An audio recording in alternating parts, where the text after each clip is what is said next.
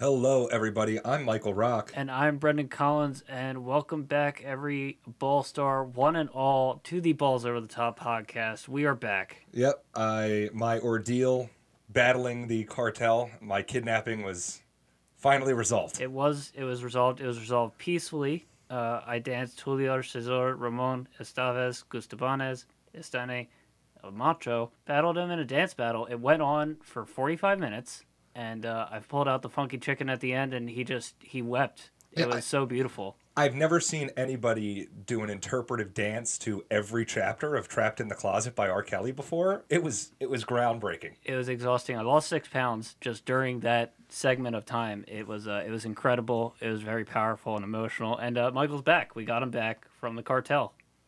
Exactly. And so happy to be back here. And we have tons. I mean tons of news to talk about. And we're going to switch things up a little bit this week. A matter of fact, we think it's going to be a permanent change here.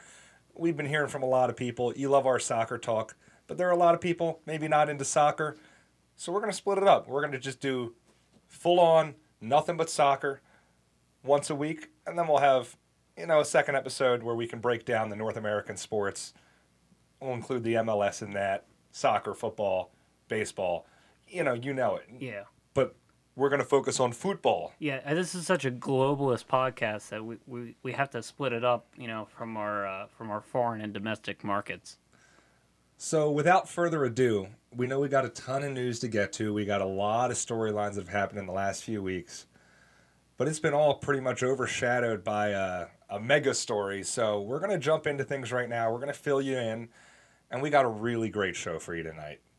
We're going to start, as we tend to, with Premier League soccer, soccer in England, and as you know, I, I don't hide this at all. My opinion, the best soccer in the world, barring maybe the Champions League, comes out of the Premier League, and they have not disappointed. We've seen a little bit of change in the top four for the first time in many weeks. My team, my boys in blue, Chelsea, Thomas yep. Tuchel has them playing out of their minds. One loss in 19 matches in charge and they've been able to surge up the table and capture fourth place, knocking West Ham down to fifth. Still not going to be enough, though, to catch the leaders at the top of the table with only a half a dozen matches remaining. Manchester City's title is looking more and more inevitable by the match. Their magic number is now four wins, assuming United also stays perfect during that time. And it's a big achievement for Pep. Yeah, I mean, the ball guy has had this Man City side absolutely at the top. He's had the cash influx to do so. Uh, it's made it pretty easy when he's been able to buy all the players he wants, and he hasn't really made a ton of misses on the players that he's brought in. So far, a lot of them have done at least fairly well. You know, Ruben Dias this year has been absolutely instrumental in them. Arguably the greatest signing of that window in the Premier League. You know, Chelsea made a huge splash, dropping a quarter billion pounds on players all up and down the pitch, and they've gotten some results. Maybe a little bit of disappointment out of the two big German acquisitions in Havertz and Timo Werner. Despite Werner being involved in pretty much almost every goal that Chelsea scores, he still hasn't been able to find that scoring form that Chelsea thought they were getting when they pulled the trigger on him from Leipzig. But I got to say, one my favorite transfer that window, and you know I'm biased here, was one that cost us no no money too, and that was the Thiago Silva move from PSG. He has just been an absolute rock in the back, really thriving in that three center back defense, and setting the tone to allow players like Kurt Zouma, Andreas Christensen, Anton Rudiger to elevate their game and start to look like top tier center backs, which they really just hadn't been under Lampard and even before. No, and it also gives your outside backs a lot of flexibility with now Reece James has the ability to get forward, and it's brought uh, Marcos Alonso, who was you know was revitalized gone. his career. Exactly, yeah. he had one foot out the door, was being linked with a move to the Serie A, a move back to Spain, and yet now he's worked his way into the team sheet more often than not. Oftentimes ahead of even big money transfers. Ben Chilwell. So very happy as a Chelsea fan with Tuchel how he's turned this team around and kind of came to a pinnacle this past weekend when they pulled off a massive, massive 1 0 upset over Manchester City in the FA Cup semi final, booking themselves a place in the final, giving them a real shot at a trophy this year, which is huge. I think when Frank Lampard got sacked, if you had said Chelsea would be in competition for one or more trophies by the end of this year, you would have thought I was crazy. And yet here they are getting ready to play in the final. And really, it was significant because significant because it ended Manchester City's bid at sweeping the trophies. Uh, they were considered heavy favorites for the Champions League, obviously looking like a shoe in for the domestic league. And I think people thought they were going to run away with the FA Cup and the League Cup as well. So, big moment for their big shot at those chances. And a really big match. Yes. On the other side of it, too, we see another top four side. Leicester City was able to beat Southampton. And so that's going to be a really interesting FA Cup final. The third and fourth place teams in the city, or not in the city, in the league, facing off against each other. For another piece of hardware. Exactly. But they're not the only teams in the league in the Prem worth focusing on. Arsenal and Tottenham have continued their lackluster performances really since the turn of the calendar year. I mean, keeping in mind that just a few months ago, the Spurs were in first place as we entered Boxing Day. And now they're without a manager. Yeah, they they've sacked Jose Mourinho a week before a, another cup final. Yeah, the special one. Sacked really just has not found his bearings the last few seasons. And he gets sacked less than a week before the League Cup final against Manchester City. You, it's shocking to me. Uh, while I think we both were in agreement that Mourinho's time was starting to run thin at the club. Yeah, his tenure was ending. A little bit surprising to see them give him the hook right before really what would end up being the only salvaging grace of this season. Yeah, I mean, and it, it's their last chance at hardware on the year. So I think the signal is really just being sent that this wasn't good enough. This can't be tolerated. And uh, let's see what the Spurs can do with their interim manager, Ryan Mason. It's, he's a fairly familiar name because he was playing in the Prem just a couple seasons ago. Yeah, it's pretty crazy. The 29 year old takes over at the club. It's got to be an interesting dynamic there. A handful of their top tier players are right around that age. I mean, Hugo Lloris older, Gareth Bale's older. Sissoko's older. Yeah, Sissoko's older. I mean, and then even look at Heung-min Son's turning 29 this year. Harry Kane's about to be 28. It's pretty crazy to now be taking orders from a guy that just a few years ago was your contemporary on the pitch. I mean, yeah. you got to wonder is a guy like Gareth Bale really going to think that Ryan Mason knows more and is a better tactician of the game than he is? I, I think that can create some question marks when you're playing at this highest level. Not that you can really call what the Spurs have been doing recently the highest level of anything. Well, some teams are reaching the highest level, and that's Norwich. Yeah, after one season down in the championship, they find themselves crashing right back through the gate, getting back yo-yo. into the Premier League, led by the man, Teemu Pukki, stayed with the side through relegation and willed them back up, leading the team in goals. I mean, he's just been an absolute machine this year. There's a couple other players, though, of note, a couple of other Premier League mainstays that we've seen absent these last several weeks. Yeah, uh, one really big one is a captain of that Gunner side. That's a Aubameyang. Yeah, Pierre-Emerick Aubameyang fell ill following his international break. Turns out, while playing with that his Gambian side, he contracted malaria, touching into a little bit of that Didier Drogba status there, which obviously you never like to see these top tier players, especially go to play in Africa, exposing themselves to third world conditions. And unfortunately, it comes to bite him hard. He ends up being hospitalized, dealing with muscle loss there, nutrition loss. I mean, malaria is an ugly disease. and it's a shame. So we, we wish him the best. He's been having an off year, and rumors swirling around that he might be on his way out of that Arsenal side, but never the way you like to see a guy go down. A guy who looks like he's going to be ending it, though, the right way is Manchester City skipper and perennial just name at the top of the team sheet for what seems like the last decade. Sergio Aguero, after an incredible run where he's virtually won everything there is to win with Manchester City other than the Champions League. And a Ballon d'Or. Aguero will be leaving the Etihad.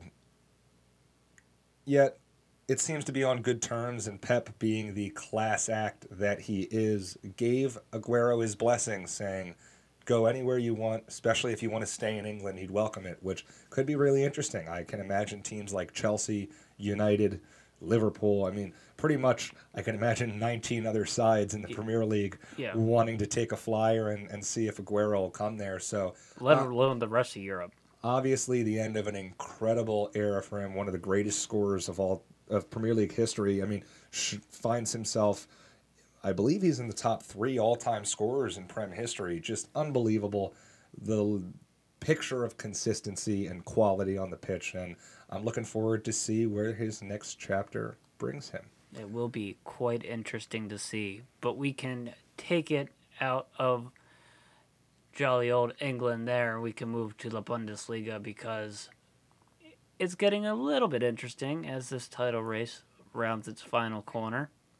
Yeah, the Bundesliga, which, you know, I like to kind of poo poo sometimes for being an uncompetitive league, really, Feeder League. it really uh, showed me this year. Uh, it's been exciting. Unfortunately, these last couple of weeks, we have seen Bayern Munich's lead grow at the top of the table, and it is looking like yet again they're going to be hosting the tro- hoisting the trophy. But it was definitely an exciting year. Red Bull Leipzig coming through. Major major kudos to them this season.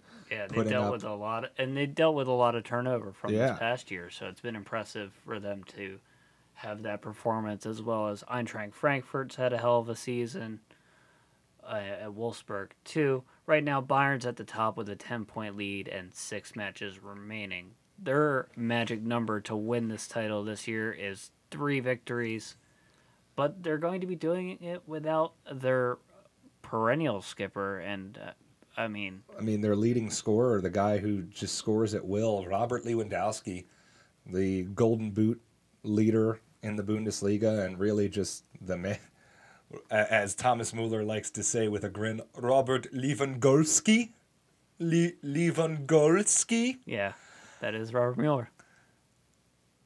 suffers a training injury, ends up missing competitions both in the Bundesliga and out, and honestly pretty surprised by uh, Choupo-Moting stepping up and filling those shoes. Uh, journeyman player who I thought it was even hilarious when he signed to Bayern and was cracking jokes about it.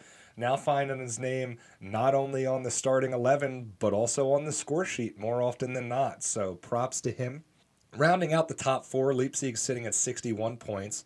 And then a shocking, at least shocking to me, third and fourth place teams. Eintracht Frankfurt, since the January transfer window, has been playing like a totally different side. They shot their way up the table and now are sitting fairly comfortably in a Champions League spot.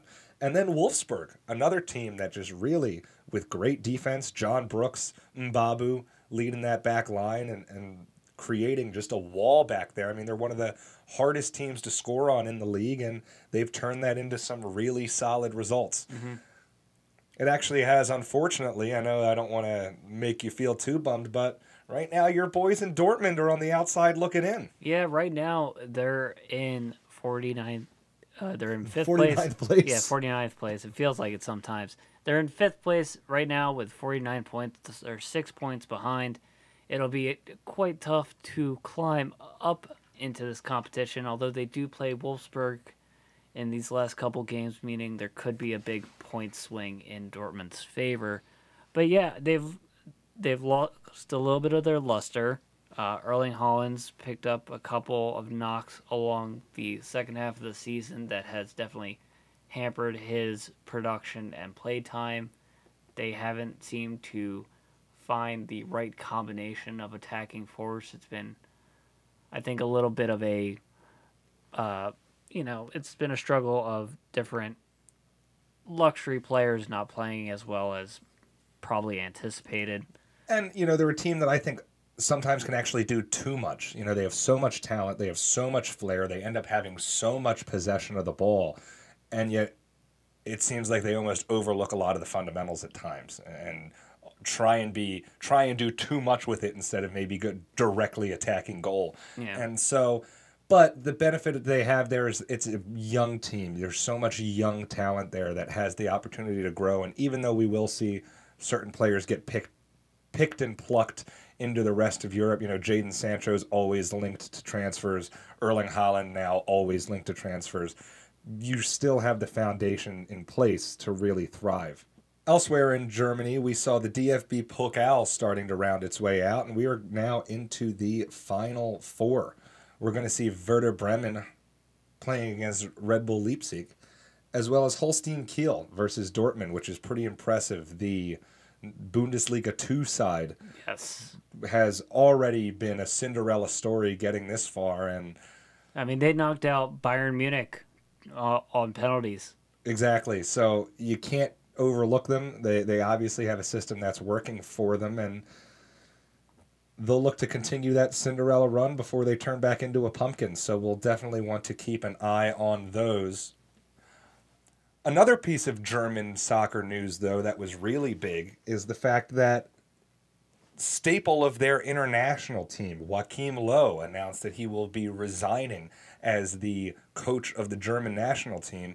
And this is leading to a lot of coaching drama. We noticed Hansi Flick, Bayern manager, then told his players before mentioning it to the Bayern board in any capacity, he was planning on stepping down at the end of the season to probably fill those shoes for the national team role. And as a result, then, there are rumors that Leipzig manager is going to be stepping down and taking that Bayern role. Julian Nagelsmann looks like he would be the leading candidate to take over at Bayern Munich in that case. So we could see a giant carousel taking place here in the Bundesliga on the coaching level and It'll be like a manager key party. exactly. Pretty crazy. Everybody just throw your name in a hat and we're going to just pick them out and that's your new team. So definitely something to keep an eye on. I mean hansi flick we said it before but has won everything there is to win with bayern munich.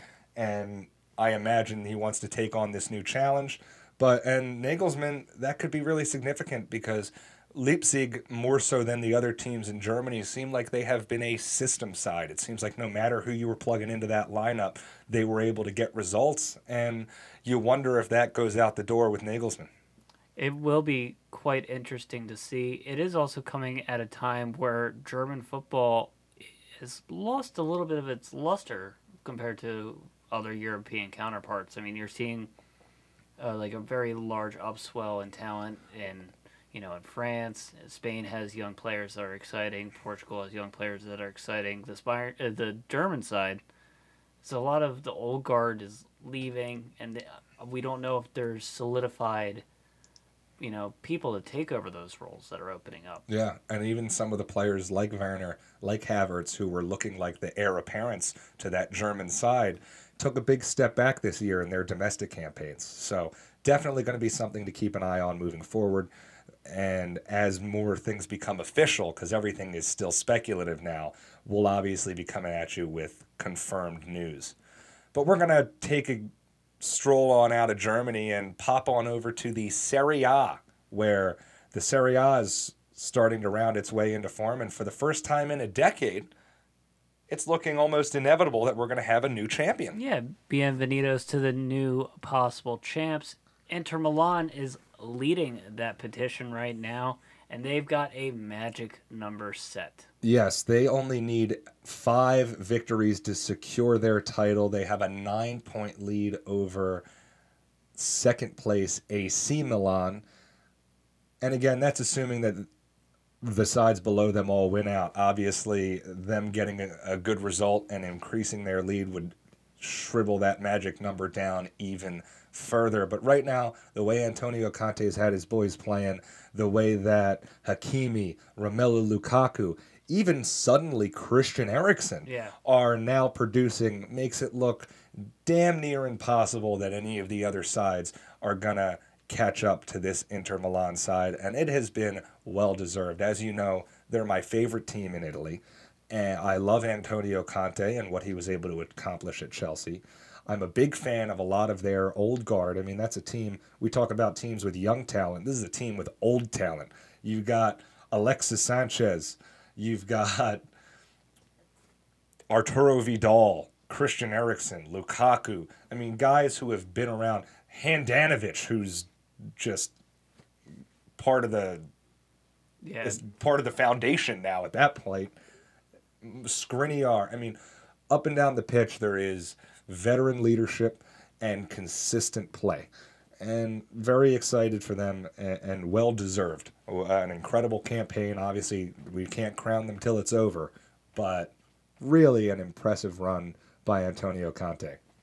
It yeah, and I mean it's been pretty impressive all around. I mean, we mentioned it a little bit earlier, but Milan sitting in second with 66, Atalanta sitting in uh, third right now with 64, Juve sitting in that fourth place spot with 62. Uh, all the way down there in fourth, 62 points, and that's got to be a major disappointment. I mean, keeping in mind this team brought in Cristiano Ronaldo to win the Champions League and continue their dominance in the Serie A, while they're eliminated from the Champions League and they're not.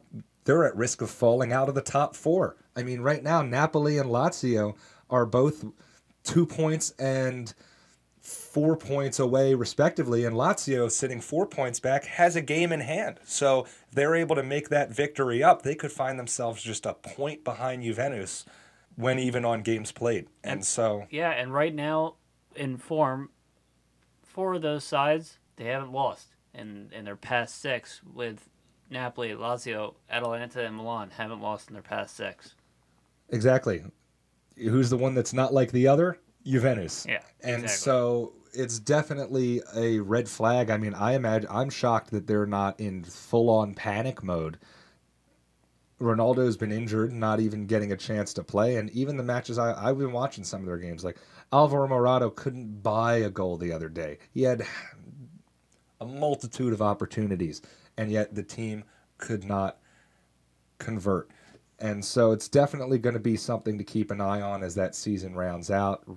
We have a full slate of action tomorrow. All of those teams will be playing tomorrow. So we could easily have a shift in that top four by the end of the week. Yes, and unbeaten was the word I was looking for. Unbeaten. Well, we're going to make our way over to Spain, where, as expected, as you you could have asked us before the season even kicked off, it's a three horse race. What? Atletico Madrid has managed to barely hang on to their lead at the top of the table. Where earlier, halfway through the season, we were talking about they were going to run away with it. Well, they've been stumbling, and the other two teams have rounded into form. Atletico sitting right now at 70 points, followed by Real Madrid at 67, and Barcelona is sitting in third at 65. However, they do have that ever crucial at this point extra game in hand, so they could find themselves less than a game back when all things are said and done. Rounding out the top four and really not far behind is Sevilla, one point behind Barcelona at 64 points. Again, though, don't have that game in hand, so it's closer to four points behind than it is one. And really, though, as is my, often my problem with Spanish football, Well, That- one problem. that's pretty much the whole competition. I mean, this top four is virtually set in stone. Sevilla has a magic number of one to guarantee that they stay in the top four. So there's a 15 point gap between fourth place Sevilla and fifth place Villarreal. So it's essentially pointless at this point. Uh, yes, There could be some shuffling, and obviously, we're going to pay attention to what happens with Atletico. I mean, the trophy is still up for grabs, but for all intents and purposes, we know the four teams that will be invited to the Champions League next season. No one's going to storm up and surprise us. Elsewhere, we did see some domestic cup action in Spain with the Copa del Rey final being played not once, but twice in the last two weeks. We had the peculiar event, once in a lifetime event, of they postponed the final last year in 2020. Obviously, the COVID pandemic, all of the issues going on there. They decided that they were going to play the final at a later date. Well, that later date fell a mere 10 days or so before the 2021 final. And boy, it must have been tough to been an Athletic Bilbao fan this week because they lost not one, but two chances at hardware in the same competition. In yeah, in back to back back to back weeks. Yeah, they were shut out in back to back cup finals, losing just two weeks ago 1 0 to Real Sociedad to finalize and put a nice bow around that weird 2020 football season. And they picked themselves up, they dusted themselves out, and they said, hey, we're going to go for it again. We got another shot. We're going to take on Barcelona. They've been struggling this year, right? Leo Messi had other plans. Yeah, Messi doesn't really struggle. He netted himself a brace in the 4 0 thumping of Bilbao. They're able to raise a trophy. Obviously, big news for them, feeling good about that.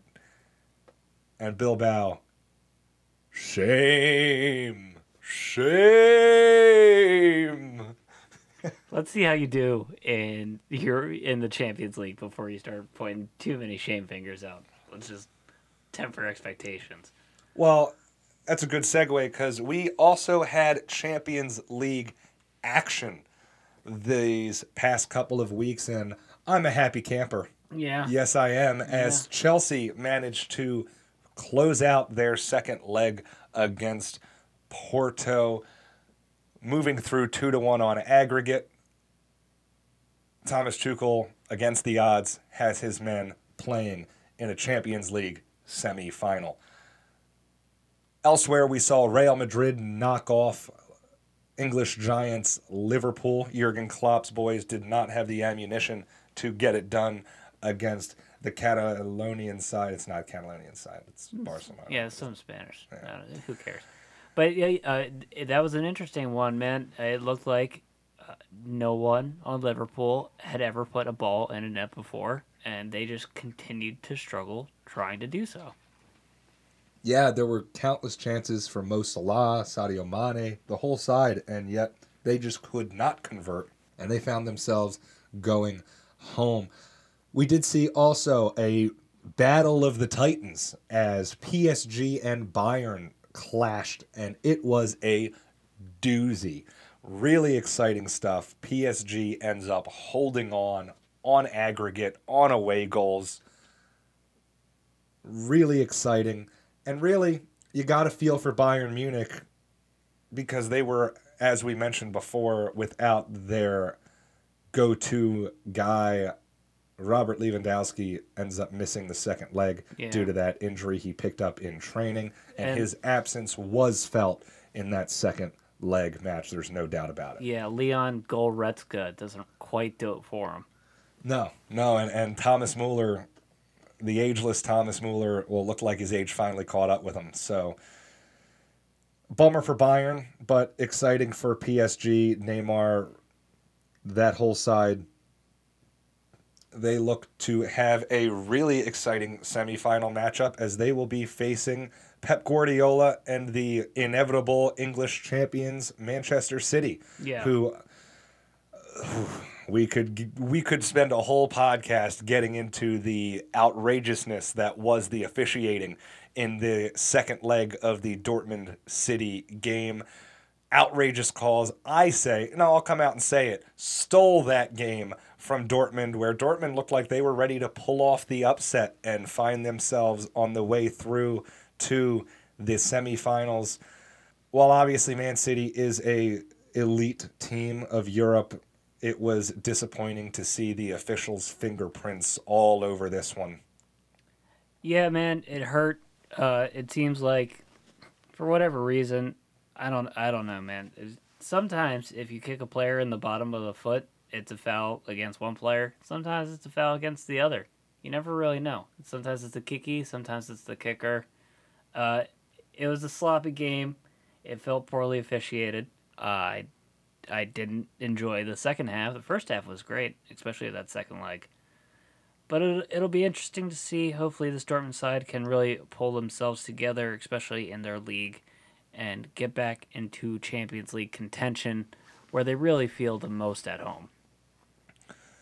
Yeah, so and I think it's a huge learning experience for those young players. Erling Haaland having Champions League experience, obviously. Knauff getting experience after being just in the reserve side. Yeah, like, Jude Bellingham scored a, a gorgeous goal oh, to incredible. to get them on the board in the first half there. So definitely a learning experience, but still a tough one to swallow nonetheless. There'll be more to come from the Dortmund side for sure. So we do look forward to that. We're going to have Chelsea versus Real Madrid and PSG versus Man City, and those matches kick off a week from today. Ooh. Exciting stuff. Cannot wait. We also had some Europa League action. Yeah, and this is always fun talking about the secondary competition. Yeah, the, the little brother, League. as I like to call it. Well, Arsenal gets the better of Slavia Prague. Yep, as well as we saw Villarreal best Dynamo Zagreb, the Croatian side. We're going to see those two face off against each other in a always intense middle of the pack of England versus middle of the pack of Spain. Can't beat it. I expect Arsenal to disappoint as they've done for the last decade. But yeah, that this... has one nil written all over it. Elsewhere, we saw Manchester United beat Spanish side Granada. Highlight of that one was the streaker who camped out in the uh, equipment for 17 hours so he would have his time to shine. And we also saw the Italian side Roma get the best of Dutch giants Ajax, which both of those were actually really solid Europa League quarterfinal matchups. And I tell you, it's going to lead to a super exciting semifinal there as well. United, Roma, two teams that expect to be playing this time of year expect to be featured in European competition and, and can score goals in bunches. Exactly. So we'll be looking forward to that. Arsenal, Villarreal, Man U, Roma as the Europa League semis.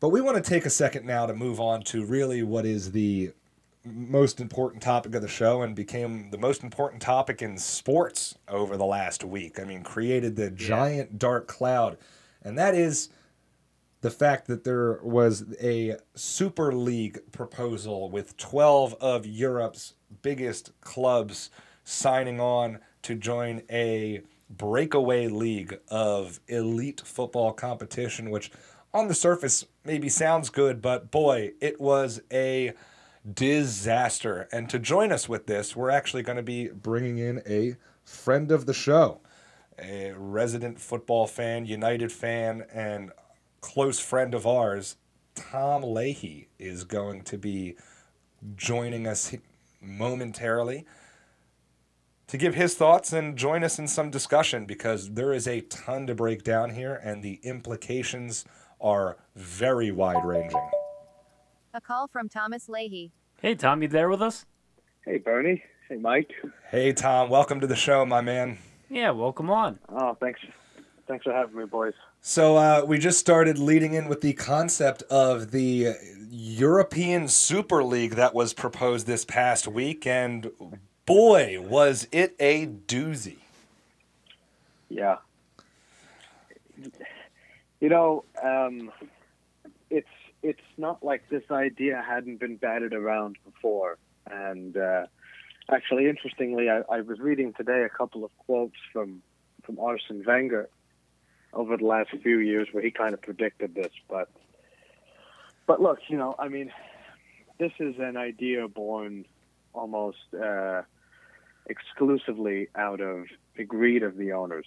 Um, there's no practical purpose for the league, and I'm I'm glad it's it's uh, evaporated after not even 48 hours since we first learned of it. Yeah, well, we hadn't even gotten to that point yet, but we that's a perfect point to bring up. I mean, the opposition to this was tangible. I Yeah. mean, almost immediately. Uh, you know, we, we had just laid out how conceptually, you know, 12 of the biggest teams, and we, we can list them now. I mean, in England, Yeah. Man City, Man U, Chelsea, Arsenal, Spurs, and Liverpool. And then elsewhere, you know, in Italy, Juve and both Milan sides. And then in Spain, obviously, the two Madrid Giants and Barcelona really just made just decided to go for the ultimate money grab. Yeah. Uh, they decided to throw conventional wisdom out the window, throw fair competition and really earning your keep out the window and thought that they should just be able to ride their reputations and their bottom lines to be able to bully and, and push their way toward whatever they wanted. Yeah, well, I mean, you you hit the nail on the head there, Mike. I mean, let's not forget too. I mean, you mentioned Real Madrid and Barcelona. These are two clubs, massive clubs with with lots of history, but they're nearly a billion euros in debt. Uh, and obviously, you know, we can't forget that the coronavirus pandemic has had a huge impact on on clubs' finances. But every club, I mean, we're talking about National League, you know, in England, National League, League Two, League One clubs on the brink of bankruptcy, having to furlough players, the football pyramid drying up because of the losses that some of the clubs that have been subsidizing the rest of English football losing millions, hundreds of millions of pounds, and then to decide, you know what, uh, we're going to cut and run, and and you know, the the president of, of Real Madrid, Florentino Perez, tried to justify it and saying, well, the money that we would receive from the European Super League that that would go back into the pyramid. I I don't think anybody believed him when he said that. Just like nobody believed him when he said that 16 to 24 year olds had lost interest in the game. But yeah, I mean, this is this is this is purely it was purely um, a moneymaker, and and you know you mentioned the opposition. The opposition came from what the sport is all about, and that's the grassroots and the fans. Yeah, the players spoke out today and yesterday. The managers, Pep Guardiola had a had a go at, at his own club and at a bunch of the other owners, but it, it was the fans. And you know what? You know, Mike, I know you're a Chelsea fan. For those listening, I'm a Manchester United fan. Um, you know, the Chelsea fans were were staggering today in their in their opposition, and and I, I think we're really the catalyst behind Chelsea pulling out. I mean, being the first ones to to withdraw from from the English side.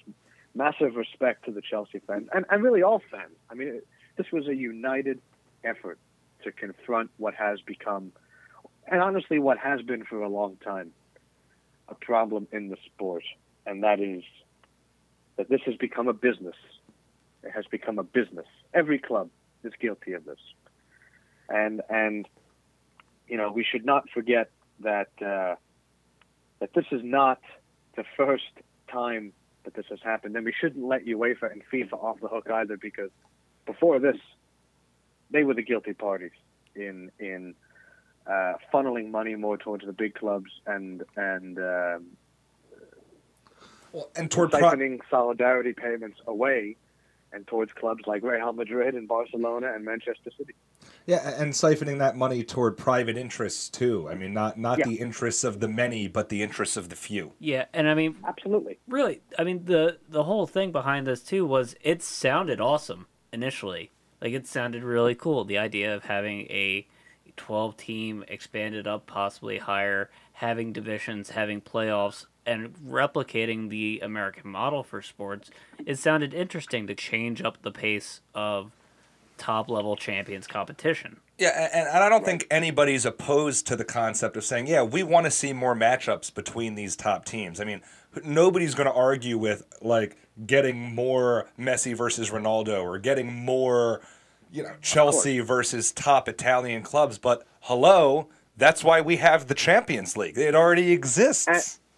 And- Yeah, and and you know what I found most ironic, and and quite frankly appalling about the timing of the announcement, was that it came on the heels of the UEFA and its federations, member federations, and and and FAs and and clubs agreeing to a revamped Champions League from the 2024-25 season, which expands the number of teams in the Champions League from 32 to 36, creates a system where instead of the group stage as we know it now, where there are four teams in a group, they all play each other twice, to have almost a mini league where there are 10 teams, 10 different opponents, five home games, five away games.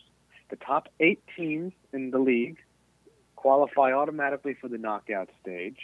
And then the teams finishing from 9th to 24th compete in a two-legged playoff and go from there. It's more top football, what people want to see. I mean, look, I agree.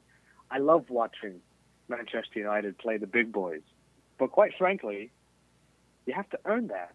And over the last eight years of Ed Woodward, rest in peace, um, we haven't been there too often. And by the way, I, I, I just have to say, you know, it's you know, Real Madrid, Milan, both Milan clubs, Barcelona, Liverpool, you know, they've all, and, and United, they've all at least won the European Cup Champions League.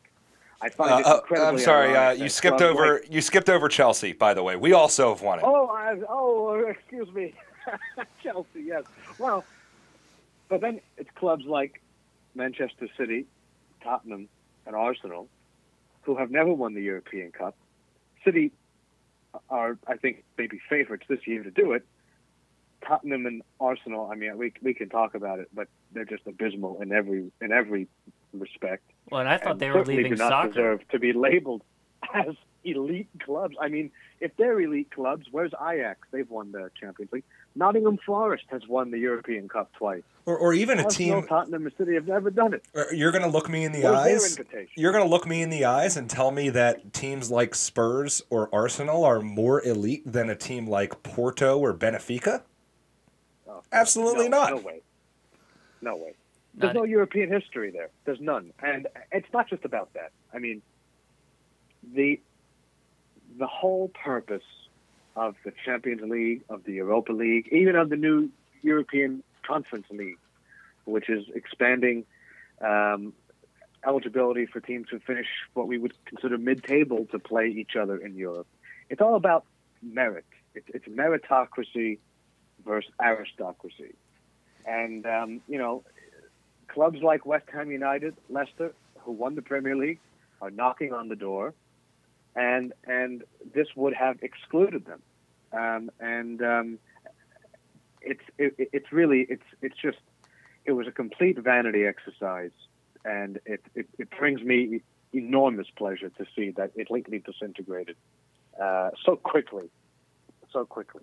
Yeah, the the lashback against it has been severe and rapid. Though I I want to bring up another point that you're talking about, Tom, and it's been the fact that the greed of these ownership groups is really rooted, interestingly, in you know outside investors mm-hmm. and influences. I mean, when we talk about the six English teams that were involved in this Super League saga, only one of them was owned by a uh, um, technically British held, but by root of Bahamas company.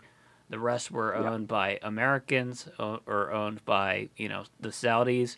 We look over in in Italy.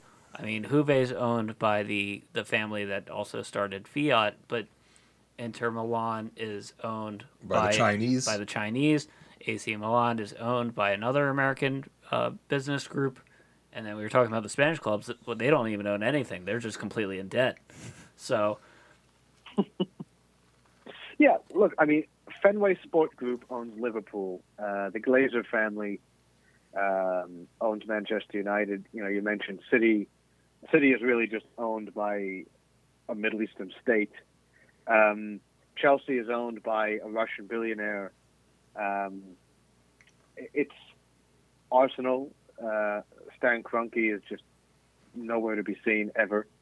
Um, these are these are faceless owners, um, and They're not just faceless, Tom. They're they're spineless. Fa- the Soulless. spine. Oh well, no question they're cowards. I mean, I, I, I- I don't think I don't think that um, the Glazers can ever set foot in in Old Trafford ever again. Not that they often do, but they they would just be mercilessly ridiculed. Yeah, but Um, I, I don't think anyone would recognize him. Well, yeah, maybe that too. But you know, credit where credit is due, though. Um, you know, Paris Saint Germain, as we know, they're they're also owned by by uh, the Qatari royal family um, from the beginning. And, and to be to be quite honest, I, I would have expected PSG to be one of the first teams to sign up for this. Yeah, So I was if you had I was put, pleasant. If you had put a gun to my head and said what team in Europe is is leading the charge for a Super League, my guess would have been PSG. Uh, had I never read an article or, or you know, Yeah, you would think they're the ones asking for competition. Yes. Well, certainly with with the with the state of the of the French league, although although it, it is it is worth noting that PSG are not top of the table uh, at the moment uh, in France. Uh, but th- then there's the German teams, um, Bayern Munich, uh, Borussia Dortmund, RB Leipzig. You know, they were invited and they declined, and I think a large part of that The 50 plus one rule. talking about the owners. It has to do with the ownership model in German football, which I think has to be exploited elsewhere because money's just taken over the game. Where the supporters' trusts, the supporters' trusts own a majority of the club. Mhm. They are the ones who drive the vision and the direction of the club. Obviously, they have professionals managing the club day to day. They have a lot of sponsorship deals. You know, these are not clubs that are flying by the seat of their pants here. They're very well run, very well organized, and magnificently wealthy clubs.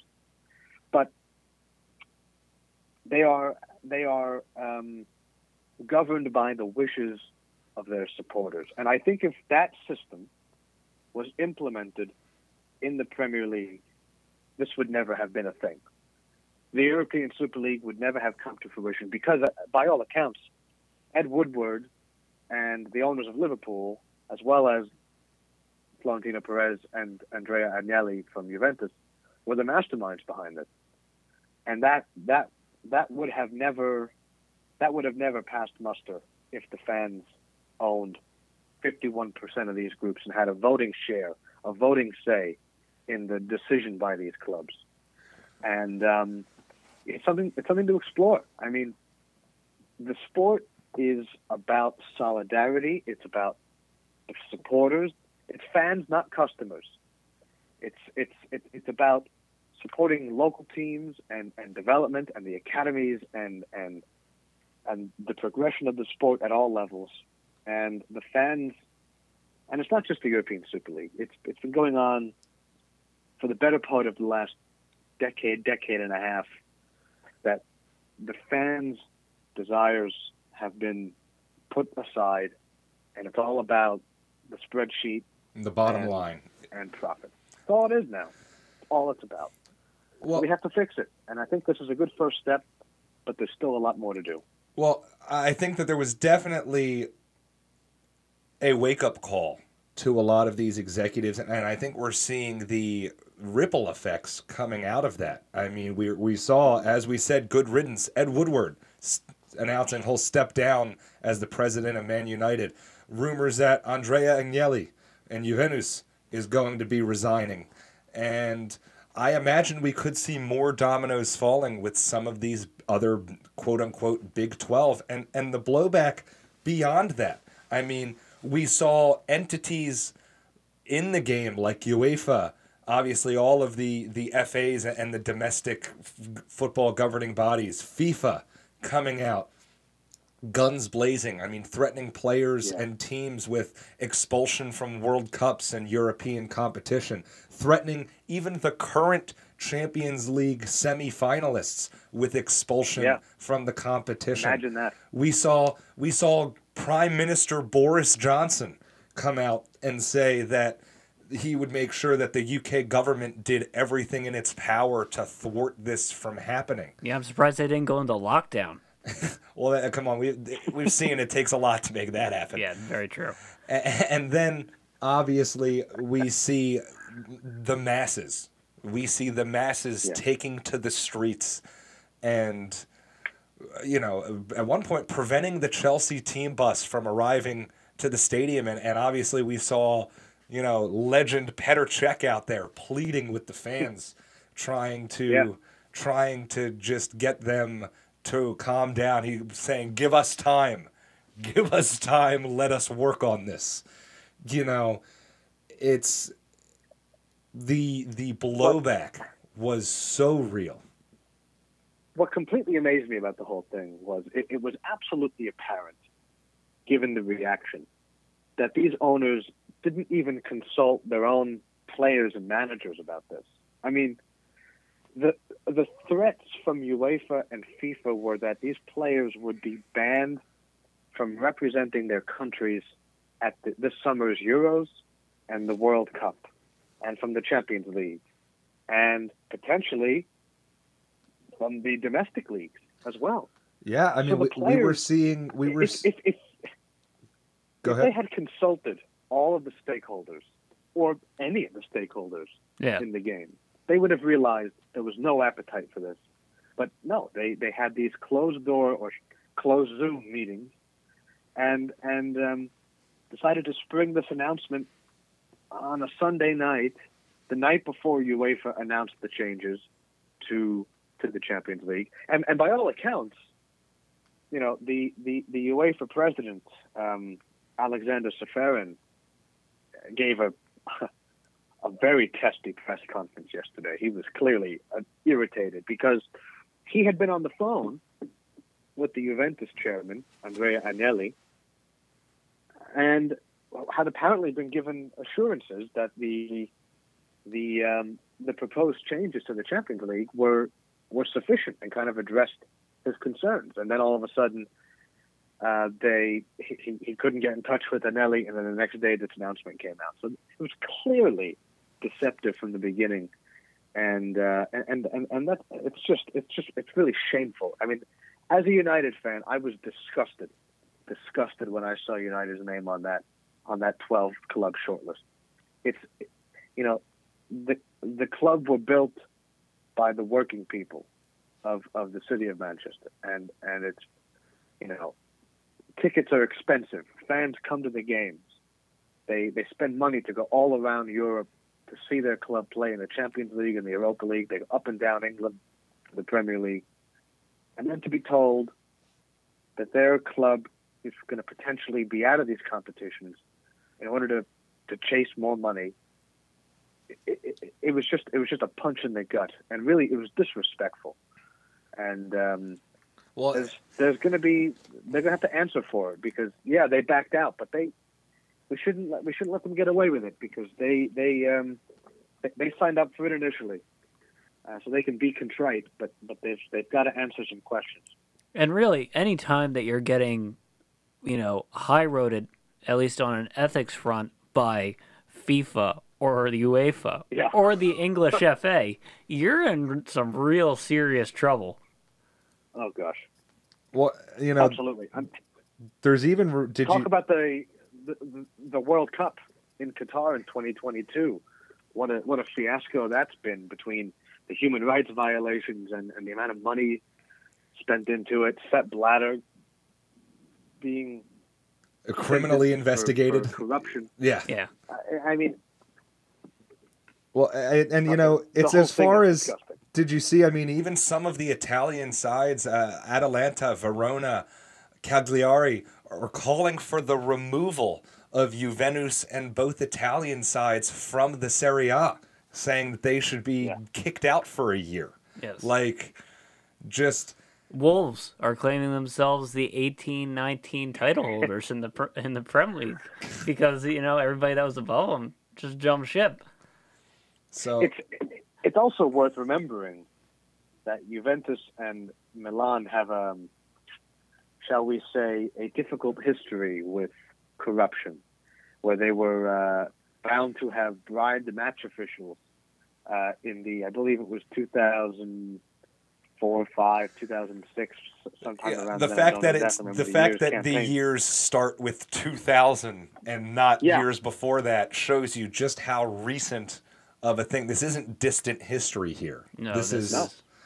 this is recent and, and you know it, it's shocking that these clubs would be so close-minded so interested in self-serving as opposed to raising up the sport and, and then the fact that they spout the nonsense like well the sport is losing popularity. Well we need to do something in order to save the sport. It's like hello the sport's at an all-time high right now. Yeah, obviously okay gate sales are not because of covid a- and restrictions on that front but beyond that viewership popularity i, I mean m- more people now are, are following european football in the states than ever before. Well, let's not forget too that the the the lengths that the Premier League and the FA went during the pandemic to allow viewership to, to increase. They they gave Amazon access. They uh, they're allowing clubs to show games on their own platforms, and you know, MUTV shows games that aren't broadcast on on on Sky or BBC or or Peacock or these. I mean, it's they, they've they've allowed this to happen in order to help these clubs during this time. And you know, look, we're talking about helping clubs like Chelsea and Manchester City and and, and Real Madrid with, with with their revenues, but these are teams who, you know, Chelsea spent over 200 million pounds on players last year. United can spend 100 million pounds on They can on a player like 100 Paul million Pogba. They can pay They can Alexis it. Sanchez 300,000 pounds a week to score a goal and then loan him to, to Inter Milan. I mean, it's these are not the clubs that need help, and that's the point. That's the point. It's the solidarity payments as part of the football pyramid are essential to the game's progress. I mean, Harry Kane and Dele Alli, for example, are two of the biggest players in England. They got their, they made their on loan on at Championship and League One sides. Jamie Vardy, I know he's not on the Big Six, but he didn't become a, a first tier player until he was like 28, 29.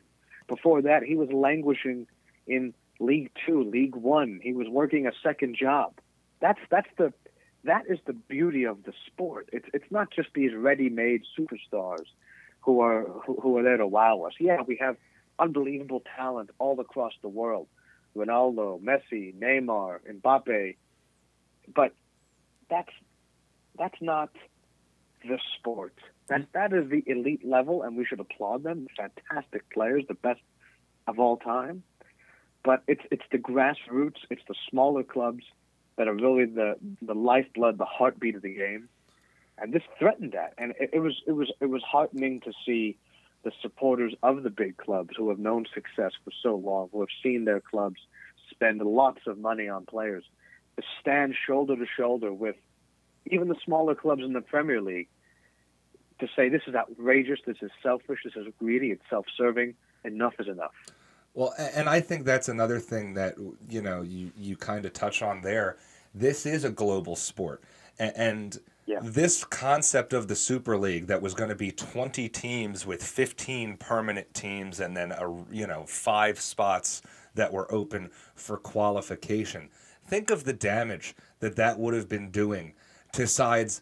Not not even let let's ignore the football pyramids in the Big Five leagues, but looking at the teams like uh, that that are even big fish in their small ponds that that rely on this shot in the arm, on this financial Yeah. injection to salvage their leagues and to provide to be able to provide that injection of money to the rest of their their trickle down there. I mean, teams like Shakhtar, teams like Olympiacos, Red Star Belgrade, Dynamo, Dynamo Zagreb. Zagreb, yeah. You know, these teams that the Champions League and the Europa League, respectively, are their opportunity to build their brand outside of their country, to collect some money and, and, and put some of their players on, on a grand stage to pre- present them for even big money transfers or just to be able to shock a few teams and make it into the knockout rounds. Yeah, teams from uh, Yeah. the Austrian league, teams from you know the Belgian league. Oh, they don't. Sweden, Denmark, you name it. They, they also they don't get their football exported unless they make it to the Europa League and the Champions League. exactly. And, Actually, and Shakhtar, Mike, is a great example because Shakhtar has given us players like Fernandinho, Willian, Fred, Douglas Costa, players who have gone on to really just take these clubs by storm and have lasted a long time and have been at the top level. You know, there's also teams like Ajax and, and Celtic exactly. um, who who you know Ajax three years ago shocked everybody, knocked out Real Madrid, knocked out Juventus. Some of their best players, Frenkie De Jong, um, Matthijs De Ligt, um, Hakim Ziyech. Donny van de Beek, have gone on to join some of these big clubs, and and and, and the money that has has been um, been granted by these big clubs to Ajax, the Ajax has received in these transfers, has gone back into their has revitalized academy. not just Ajax, but the entire Eredivisie gets lifted Yeah, up by absolutely. by their performance and by their legitimizing th- their league in the European stage. And this league was trying to rob them of this opportunity. Yeah, it's it's it, it, was clearly doomed from the start, and um, and I I do think that expanding the Champions League and changing the group stage format a bit to a league-like system, you know, they're going to have the points system again, like they had the group stage. It's going to make it more exciting. You know, I, I from my perspective, the group stage, in many respects, there have been some up some uh, some upsets recently, but the group stage had become It's a little stale. It gets a little predictable. Absolutely. I mean, Yeah. usually if you're a mildly educated fan or relatively educated fan, you There's can like look at three all the groups, groups where you're like, "Hmm, I don't know, maybe. you could look at all the groups and pretty much go, okay, these two teams are going to advance there. These two teams are going to advance there. These two teams, and then you got I the one two or two groups ago- that it's like, ooh, but you know, two years ago there was a group. Uh, it was uh, Barcelona, Dortmund, Inter Milan, and Slavia Prague. And I remember the face on the chairman of Slavia Prague when their name was drawn. He was, he was seeing his life flash before his eyes. But I, I'll tell you, I mean, it gave them an opportunity to to to be in the big pond, and they got points off of Dortmund and Milan, Inter during that group stage, and they were an exciting team. And a player like Tomas Soucek went on to join West Ham and is now leading West Ham to potentially a Champions League place. So Yeah. this is this is what I mean. It's it's the stage is important, and expanding the stage to have more teams and and more games, which is what everybody wants. Although maybe not some of the managers and the players. There there is some question about you know the the, the players are already playing so many games. There's so many injuries. Is this going to create another problem? We'll see. Um, luckily, it's not happening the same season as the uh, wintertime uh, World Cup in in Qatar. Uh, that's going to be interesting when players have to go to the World Cup in November and December. But um, you know, it's it's the right step, and there's you know there's there's more solidarity payments. It's it's more equitable. It's a better system. Stick with, I mean, the Champions League is probably the greatest sporting competition in the world. Everybody lo- everybody knows the Champions League anthem. It's Everybody definitely the best professional. I'll, I, yeah, I will or, agree or- with or you there. non-international for sure. Yeah, yeah, yeah. Well, yes, of course, but it, it's it's it has so much allure and so much so much uh, grandeur to it. and and a that to- global for, a for these global clubs to be willing to walk away. What, what are they doing? Well, and, and again, it, it's it's prioritizing the interest of the few over the interests of the many.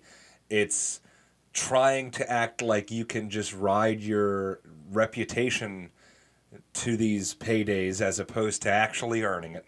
Mm-hmm. And it's depriving the smaller clubs, both in these domestic pyramids as well as in the smaller leagues throughout Europe, of an opportunity to present themselves on a grand stage. Yeah, it's, And- it's trying to it's trying to implement things from American sports. It's trying to make it so Yeah. you know you have a Dallas Cowboys of the soccer world. And You have mm-hmm. only sterilized brand images where it becomes an institution that is permanent.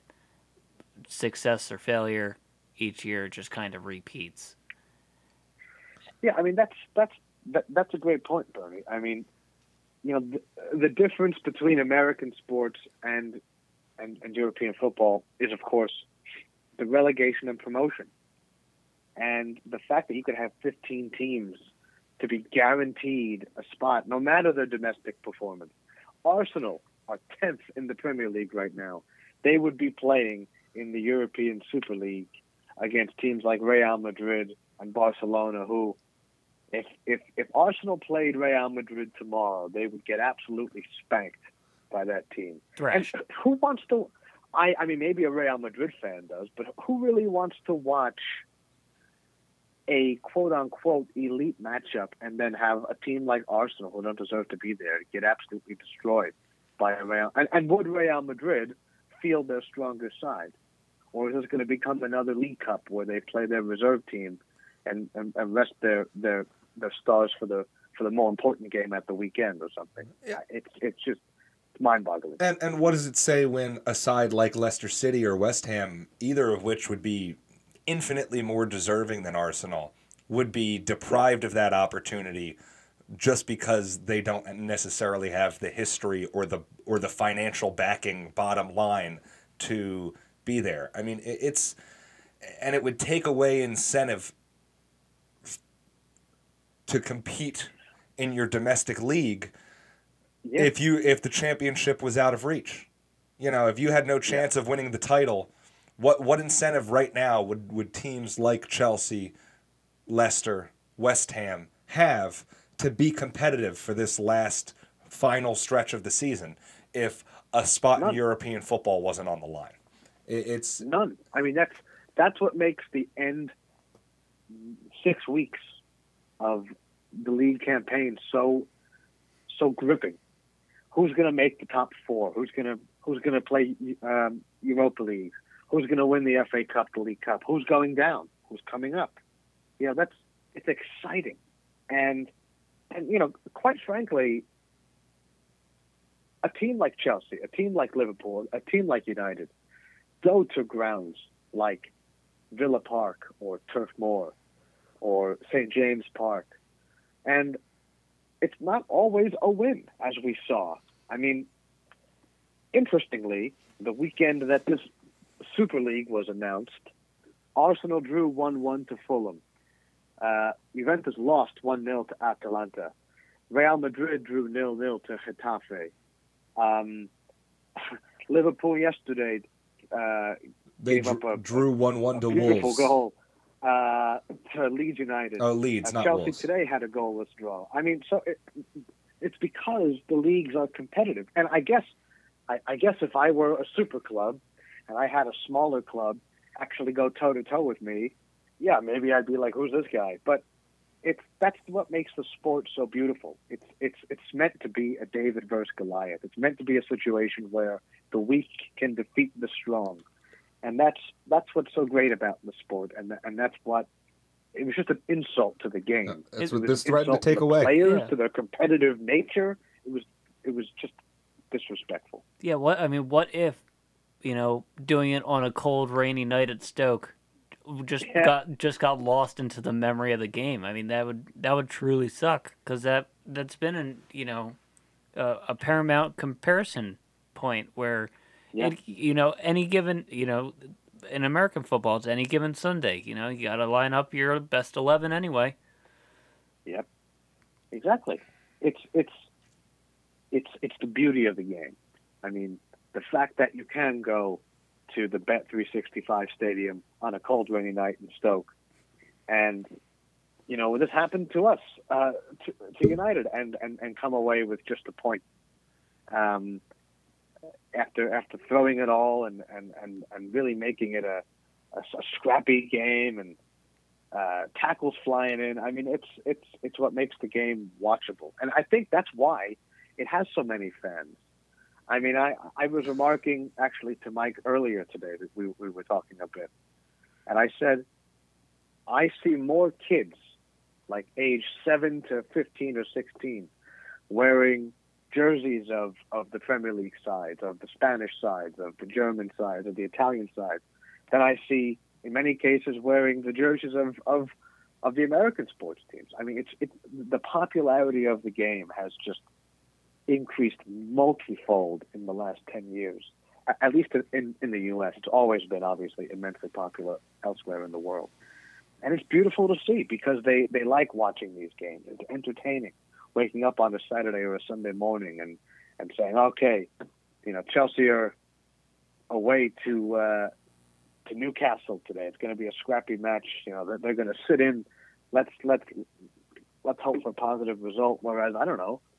I mean, I'm excited when United play Real Madrid, but it's usually for a different reason uh, because it actually that game means something. It means a European Cup, and not not just uh, oh, it's it's a pointless game with the J.P. Morgan Trophy. Who cares? Yeah, uh, and I gotta say, I mean, I think part of what you're getting at with this becoming, this being such a global game, this being a game for the masses, this being a game that appeals to young, old men, women, you name it. No matter, no, people of speaking dozens of different languages. You know, that's what was so beautiful about what we saw because in the last 36 hours because we saw the people we saw the owners of this game not the owners of these teams but the owners of this game the people Yeah, make their voices heard take to the Yeah. streets and demand the reclamation of their sport out of the jaws of, of such an ugly greed-filled plan of a whole bunch of you know men in suits behind closed doors trying to Yeah. scheme up how they can build their bank accounts Yeah, a bunch of cynics looking to profiteer off a game. the the the the dancing in the streets that we saw as it was coming out that Chelsea had backed out of the of the Super League then uh, then almost immediately followed by Manchester City and then one by one like dominoes we saw these pillars fall and with each one the the pandemonium in the streets grew more and more and more and people saying we saved the sport. I mean that that's that's not just hyperbole. No. No, it's not. I mean, the, Chelsea fans were, were celebrating almost more exuberantly than when they won the Champions League against Bayern Munich in Munich. I saw It, that. it, it was it was If it was you- just you know the the beer was flying in the air. People were crying and dancing and hugging. It was fathers and sons and enjoying a, a, a moment that they played a part in, a, a, a, a crucial part in, because without fans, and, and, and this is the irony of this, that, that, that, that United joined this thing when they have a banner at Old Trafford which reads, it's a quote from Sir Matt Busby, that says, without fans, football is nothing. And that's the truth. That's the truth.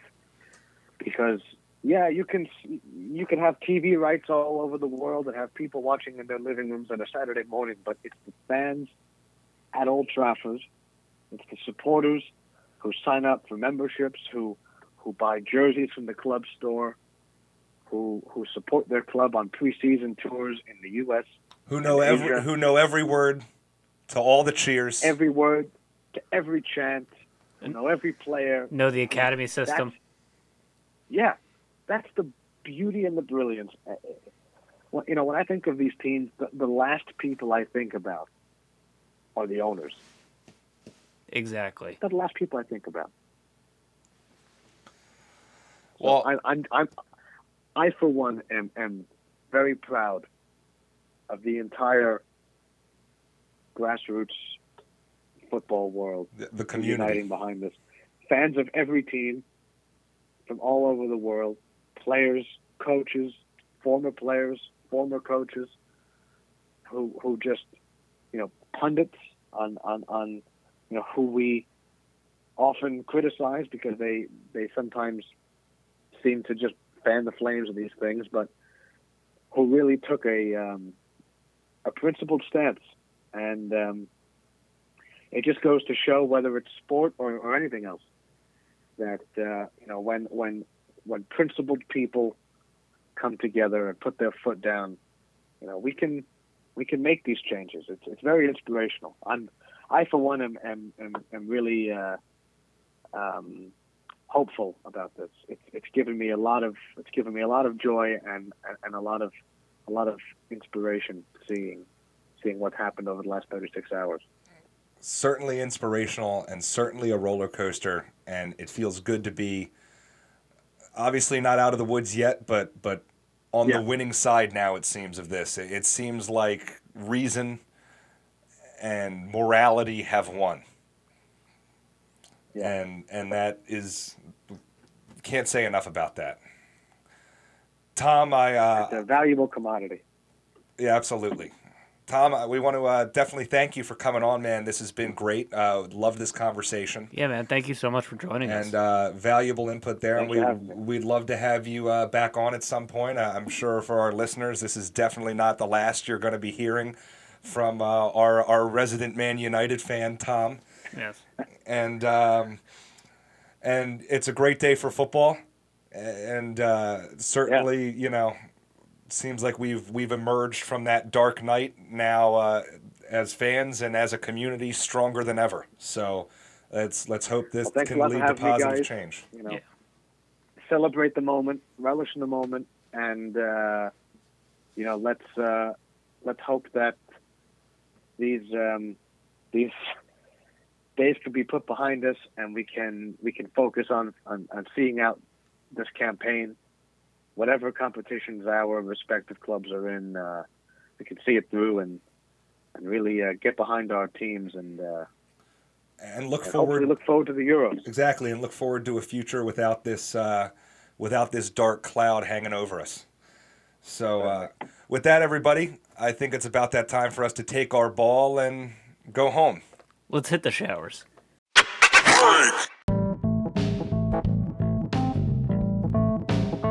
Thank you guys so much for listening to the Balls Over the Top podcast. As always, you can find us on our socials at, at BOTT Podcast on both Twitter and Instagram. And this podcast is available everywhere podcasts are available Apple Podcasts, Google Podcasts, Spotify. If you want to find us on a podcasting site, we're there. Yeah, and if you could, if it's available depending on your platform, smash that like or subscribe, or even just throw the link up, share it with some friends. We really appreciate it, guys. We Th- do. Thanks. Thanks you